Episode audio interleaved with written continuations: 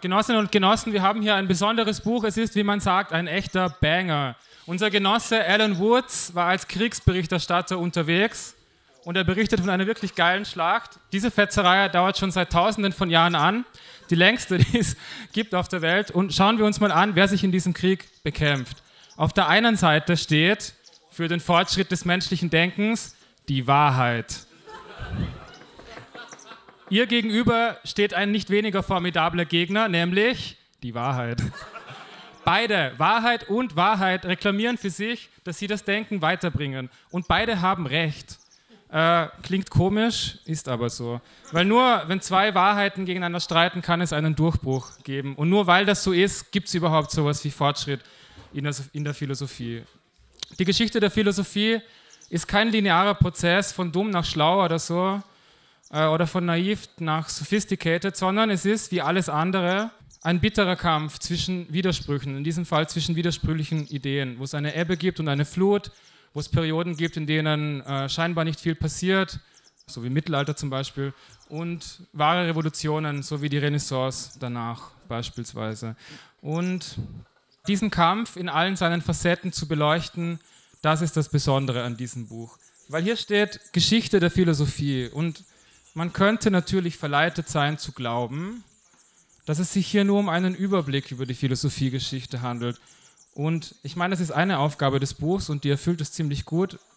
Es ist auch gar keine triviale Aufgabe, weil man, es gibt heutzutage keine gescheite philosophische Ausbildung mehr, wenn es überhaupt eine gibt. Also ich habe in der Schule ja, äh, nichts gelernt. und äh, es ist sehr schwierig, etwas zu studieren, wenn man keine Ahnung hat, was der Kontext ist. Das heißt, diese Aufgabe wird zwar erfüllt, aber es ist nur die banalste Seite von diesem Buch. Das Geheimnis liegt im Untertitel. Es ist eine marxistische Perspektive und das schreiben wir nicht nur drauf, weil wir halt Marxisten sind oder so, sondern es ist was Neues äh, und was Zentrales. Übersichten über die Philosophiegeschichte gibt es echt genug, ähm, aber es sind auch nur das, Übersichten, Aufzählungen Darstellungen. Im besten Fall gibt es noch so Begriffsgeschichte oder wie so einzelne Aspekte im Laufe der Philosophiegeschichte behandelt wurden oder so. Aber es, es gibt nichts, was das als äh, Gesamtprozess darstellt. Mit einer Ausnahme, es gibt Hegel, aber es ist wirklich schwer zu lesen. Und außerdem endet Hegels Geschichte ein bisschen zu früh. Es ist ein Cliffhanger, der erst später aufgelöst wurde. Ähm, Okay, also es geht um mehr als einen Überblick. Äh, ich glaube, das ist klar. Die große Grundfrage aller Philosophie, schreibt Alan in diesem Buch, äh, ist die nach dem Verhältnis von Denken und Sein. Äh, und zwar, was das Ursprüngliche ist, der Geist oder die Natur oder die Welt oder wie auch immer man das nennen will. Und eigentlich stellt sich meistens die Frage sogar noch zugespitzter, nämlich gibt es überhaupt sowas wie eine Natur, eine Welt, irgendwas außerhalb von unserem Geist? Und in der Beantwortung dieser Frage gibt es eben zwei Lager. Das haben wir alles schon gehört. Ähm, nämlich gibt es äh, den Materialismus und den Idealismus. Die Materialisten beantworten die Frage so, dass der Stoff, die Welt, die Natur das Ursprüngliche ist und die Idealisten sagen, dass es der Geist ist. Aber es ist nicht so einfach, dass man einfach nur sagen könnte, wir haben auf der einen Seite den wahren Materialismus und auf der anderen Seite den falschen Idealismus oder so.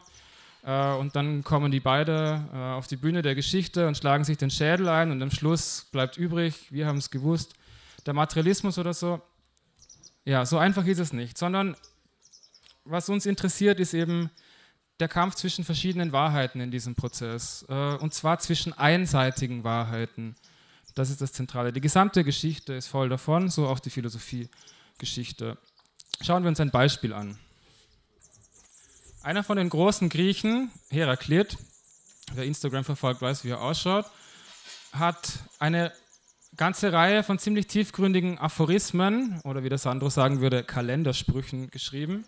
So wie man kann nicht zweimal in denselben Fluss steigen oder wir steigen und wir steigen nicht in denselben Fluss, wir sind und wir sind nicht, in uns ist Leben und Tod, in uns ist Wachsein und Schlafen, in uns ist Jugend und Alter, alles gleichzeitig. Pantare ähm, auf Griechisch, alles fließt, alles bewegt sich. Und das entspricht einem gewissen Bild von der Natur. Wenn man sie so als zum ersten Mal äh, erblickt, als Ganzes, dann sieht man als erstes äh, die Bewegung eben, Zusammenhänge, Wechselwirkungen. Veränderungen, Sachen entstehen, Sachen vergehen. Man sieht noch nicht die Einzelheiten oder so. Äh, das kommt erst in einem zweiten Schritt. Man sieht nicht die Dinge, die sich bewegen, sondern man sieht zuerst die Bewegung selbst. Das ist irgendwie von Heraklit zum ersten Mal klar ausgesprochen worden. Also zum ersten Mal eine Formulierung von der Dialektik. Und das war voll der Schritt nach vorne zu der Zeit. Ähm, da gab es zum Beispiel diese Schule von Pythagoras. Deren äh, Auffassung von der Welt war voll statisch. Ähm, die haben gesagt, alles auf der Welt ist nur ein Verhältnis von Zahlen und der ganze Kosmos lässt sich nur in den richtigen Verhältnissen von Zahlen ausdrücken. Man muss es nur finden und berechnen und so. Äh, haben auf dieser Basis auch viele mathematische Erkenntnisse gemacht, aber sind halt schlussendlich äh, irgendwie nicht auf den springenden Punkt gekommen. Also dieser Heraklit mit der Bewegung. Aber gleichzeitig äh, zu dem, was Heraklit gesagt hat, oder kurz davor oder kurz danach, man weiß es nicht ganz genau, es ist nicht so wichtig, äh, sind die Eleaten gekommen. So eine Gang von Philosophen aus der Stadt Elea, die gesagt hat, alles fließt, alles bewegt und verändert sich. Das stimmt überhaupt nicht. Nichts verändert sich. Veränderung gibt es gar nicht. Es gibt nur Sein. Dass etwas wird, dass etwas sich bewegt oder so, das ist nur Illusion. Und der beste von diesen Eleaten war ein gewisser Zenon.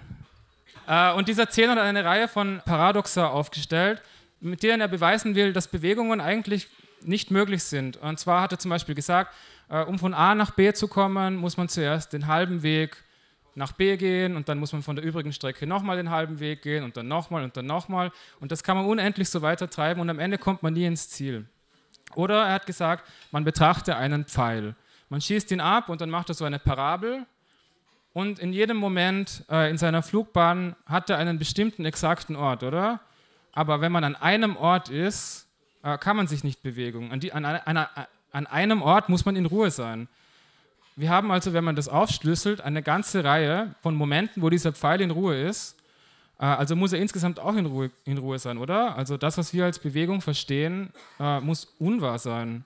Aber dann kann man sagen, offensichtlich kommen wir immer im Ziel an, wenn wir losgehen, oder meistens. Und so ein Pfeil bewegt sich auch offensichtlich. Das ist doch komplett dumm. Und tatsächlich gibt es äh, eine Legende, dass der Diogenes von Sinope, ihr wisst, das ist dieser Exzentriker, der in einem Fass gelebt haben soll, einfach einmal im Raum auf und ab gegangen ist und eben gesagt hat, Zenon, was willst du eigentlich? Bewegungen sind unwahr, was ist denn das so?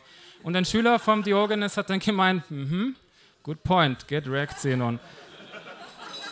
Woraufhin angeblich der Diogenes diesem Schüler eine aufs Maul gehaut hat, weil es ist eben äh, nicht so einfach, äh, äh, diese Idee äh, zu widerlegen, weil sie einen wahren Kern hat. In diesem Paradoxon versteckt sich etwas Wahres, das man auf die Spitze treiben muss, aus seiner inneren Logik heraus überwinden muss, äh, kritisch überwinden muss und nicht einfach nur sagen kann, es ist offensichtlich äh, falsch. Es löst sich dann dadurch auf, dass man begreift, dass Bewegung etwas Widersprüchliches ist, oder?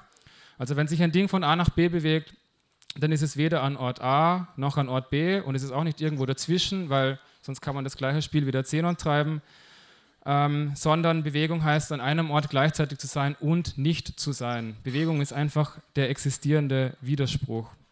Aber was diese Erzählung gemacht hat mit diesem Paradoxer, war eine Wahrheit zu challengen, nämlich das, was der Heraklit gesagt hat, dass sich alles bewegt.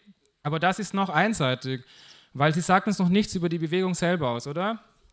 In diesen Paradoxa sind also Mängel äh, am damaligen Verständnis von Logik und Mathe und so äh, hervorgehoben worden, ihre eigene Einseitigkeit betont worden und das ist, wie gesagt, die Grundlage dafür, wie man eine neue Stufe erreichen kann. Übrigens, diese Paradoxa, so deppert sie klingen, es hat tausende Jahre gebraucht, bis sie schlussendlich endgültig aufgelöst worden sind. Ähm, mit der Infinitesimalrechnung von Newton und Leibniz ähm, und mit der vollendeten Dialektik bei Hegel. Genau, das war ein Beispiel. Der Lenin beschreibt menschliche Erkenntnis so, also den, den menschlichen Erkenntnisprozess in der Geschichte, dass das keine gerade Linie ist, sondern mehr so eine Kurve, die in so einer Art Spirale verläuft. Und der Verlauf dieser Spirale ist eben genau dieser Konflikt zwischen einseitigen Wahrheiten, die sich gegenseitig aufheben, wo das Gute irgendwie bewahrt wird, wo das Schlechte verworfen wird äh, was insgesamt zu einem höheren Verständnis kommt. Und das äh, Wichtige an dieser Spirale ist, dass sie an jeder Stelle ausbrechen kann. Nämlich dann, wenn man eine dieser Wahrheiten absolut setzt. Ja, wenn man eine Einseitigkeit verabsolutiert, dann wird es wieder eine gerade Linie. Man verlässt diese Spirale und der Lenin sagt, das führt direkt in den Sumpf zum Pfaffentum und wird dort vom Klasseninteresse der herrschenden Klasse verankert. Dazu später mehr. Das ist irgendwie so der Rahmen, den wir brauchen, weil wenn man es nicht so versteht, dann kann man Philosophie nur so betrachten, wie es äh, die Bürgerlichen tun, nämlich eklektisch. Das heißt, rauspicken, was man gerade braucht oder überhaupt einfach gleich Kontinuität und Wahrheit abstreiten. Foucault sagt zum Beispiel zur Philosophiegeschichte, dass das alles historisch bedingte Rationalitätsformen sind. Historisch bedingt klingt gut, oder? Wir sagen auch, dass alles historisch bedingt ist. Aber der Foucault betont eben genau die Diskontinuität, dass das Zeug nicht miteinander zusammenhängt. Er sieht keine Entwicklung oder so, sondern nur Momente, die halt je nachdem, äh, was gerade, äh, wie es gerade historisch bedingt ist, zu einer Theorie formuliert werden. Und herauskommt ein Sammelsurium von ja, guten und schlechten Ideen, die so nebeneinander stehen. Oder einfach nur von Ideen, keine Ahnung. Gibt ja genug Strömungen, die behaupten, man kann gar nicht werten und so. Das ist Ausdruck dafür, wie die Bourgeoisie Philosophie heutzutage verwendet und sich von überall, von diesen ganzen einseitigen Wahrheiten, die schlechten Seiten rausholt. Das, was die herrschenden Zustände verklärt, also rechtfertigen soll, was hier äh, vor sich geht. Das, was, wie Lenin gesagt hat, das Pfaffentum verankert. Zum Beispiel Kant. Er hat festgestellt, dass die formale Logik uns nicht immer weiterhilft. Also die formale Logik, das sind diese Denkregeln, äh, wo das wichtige Gesetz ist, ein Ding ist sich selbst gleich, a ist gleich a. Äh, das heißt, ein Ding kann auch nicht gleichzeitig was anderes sein. Das ist das sogenannte Gesetz vom ausgeschlossenen Widerspruch. Aber er ist darauf gekommen, wenn man diese Denkregeln auf die reale Welt anwendet, dann tun sich einfach Widersprüche auf, weil die Welt halt aus Widersprüchlichkeiten besteht. Er hat daraus den Schluss gezogen, dass man das Ding an sich gar nicht erkennen kann, weil das wäre ja widersprüchlich und dass es hinter der Welt, die wir äh, erfahren, noch eine zweite Welt gibt, die uns völlig fern ist die wir nicht erkennen können. Das ist die Seite von Kant, die heute überbetont wird. Das ist die Seite von Kant, die irgendwie die bestehenden Verhältnisse verklärt. Man kann nicht verstehen, was passiert. Aber er hat genauso den Widerspruch ins Denken wieder eingeführt und so die Basis gelegt für die spätere Entwicklung, äh, die Wiedergeburt der Dialektik, die mit Hegel und Marx zur Vollendung gekommen ist, wozu es morgens übrigens einen Workshop geben wird. Also jede Stufe in dieser Spirale hat eine konservative und eine progressive Seite. Äh, es gibt da dieses Wortspiel mit Aufheben. Dieses Wort hat drei Bedeutungen im Deutschen. Die erste ist Aufheben sowie Negieren. Die zweite ist Aufheben sowie Aufbewahren. Und die dritte ist Aufheben sowie auf eine höhere Stufe heben. Hegel hat aus diesem Wortspiel eine ganze Philosophie gemacht. Aber es ist grob gesprochen der dialektische Prozess. Die Negation der konservativen, der falschen Seite, die Bewahrung der progressiven Seite und so das insgesamte Heben auf eine neue Stufe.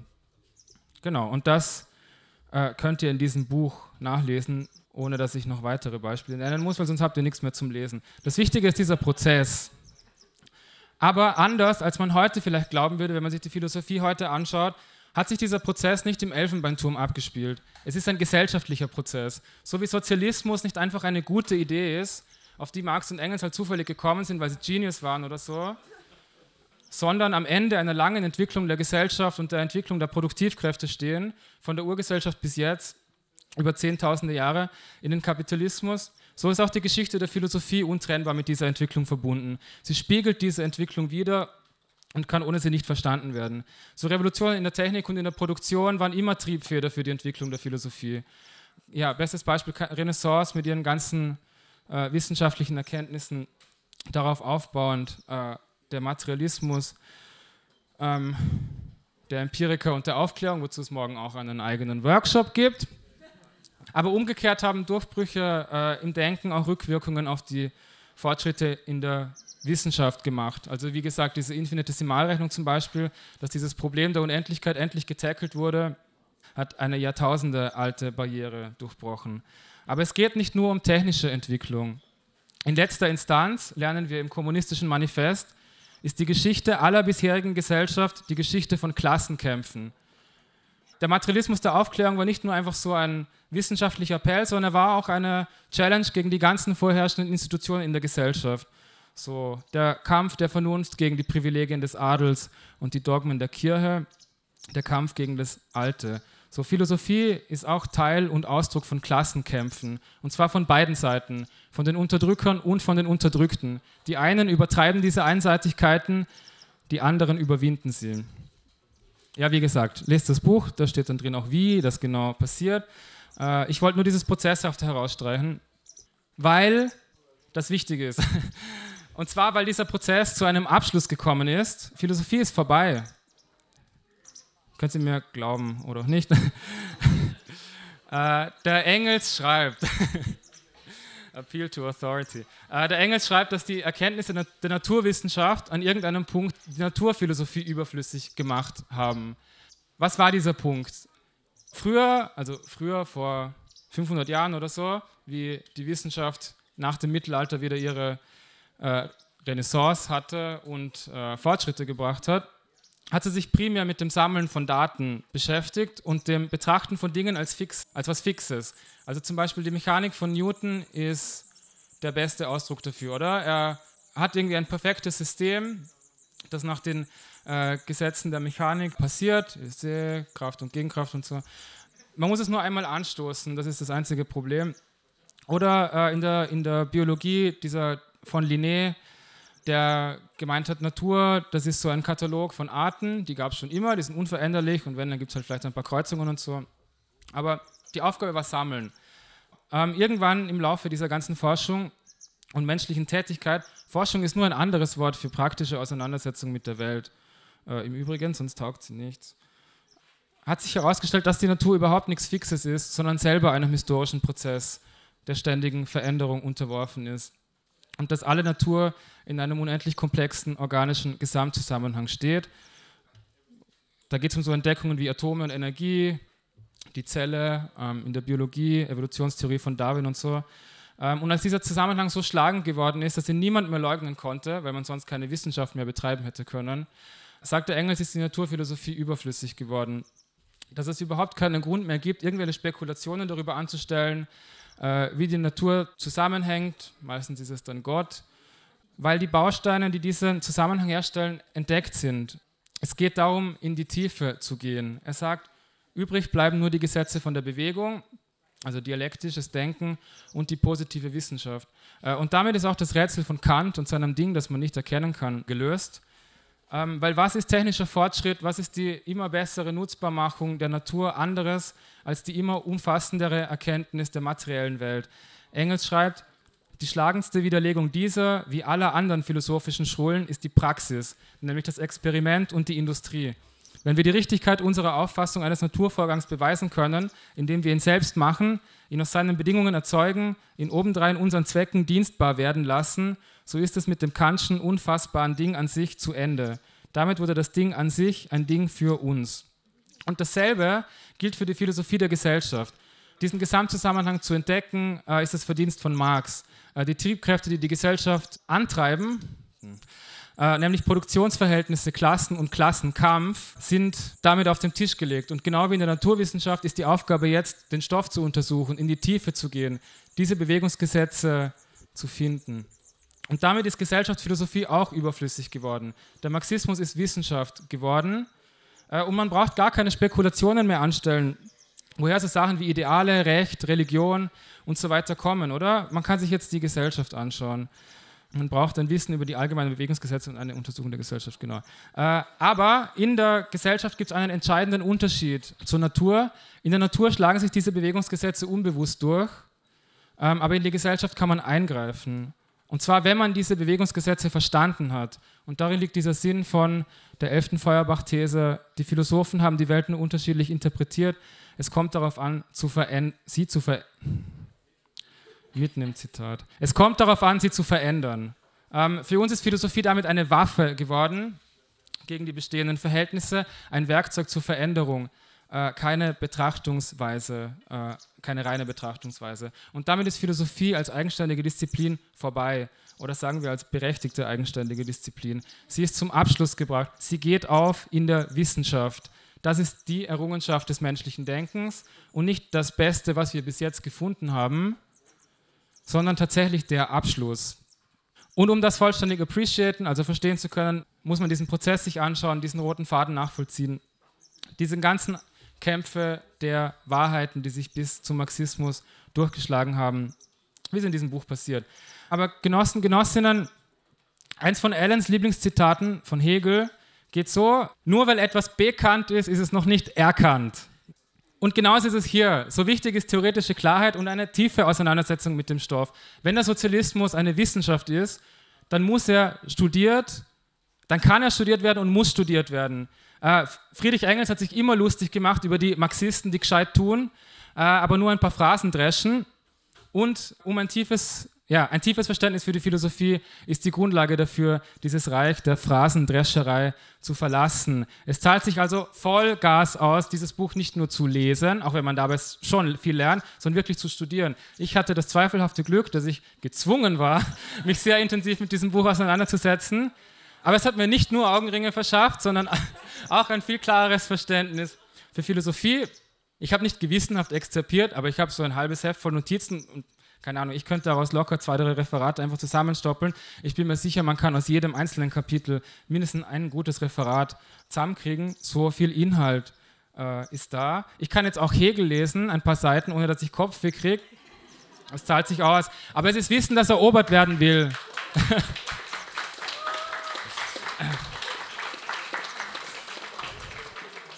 Es ist Wissen, das erobert werden will. Und das macht man nicht alleine oder nicht nur alleine.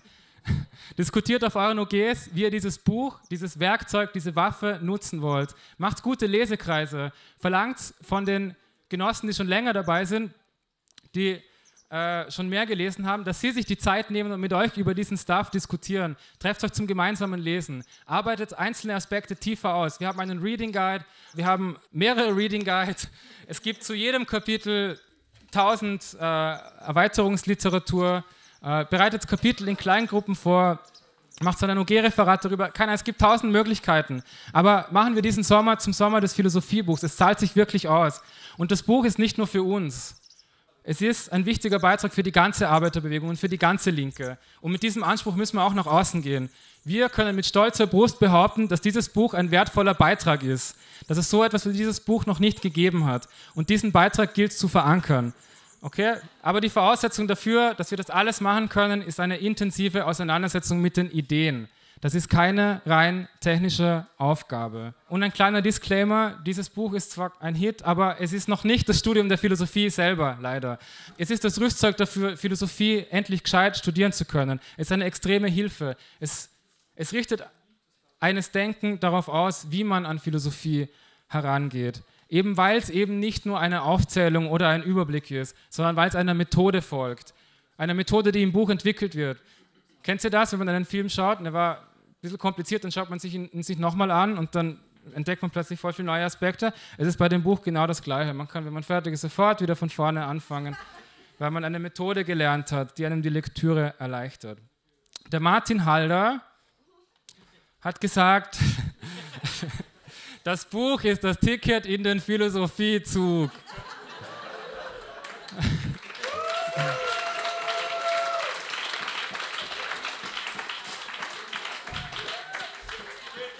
Und Genossinnen und Genossen, dieses Ticket ist nicht so teuer und die Reise hat es echt in sich. Und ich erlaube mir, diese Metapher ein bisschen weiter zu spinnen, okay? Die Revolution wird eine gründliche Schaffnerin sein. Und sie wird kein Erbarmen mit Schwarzfahrern haben.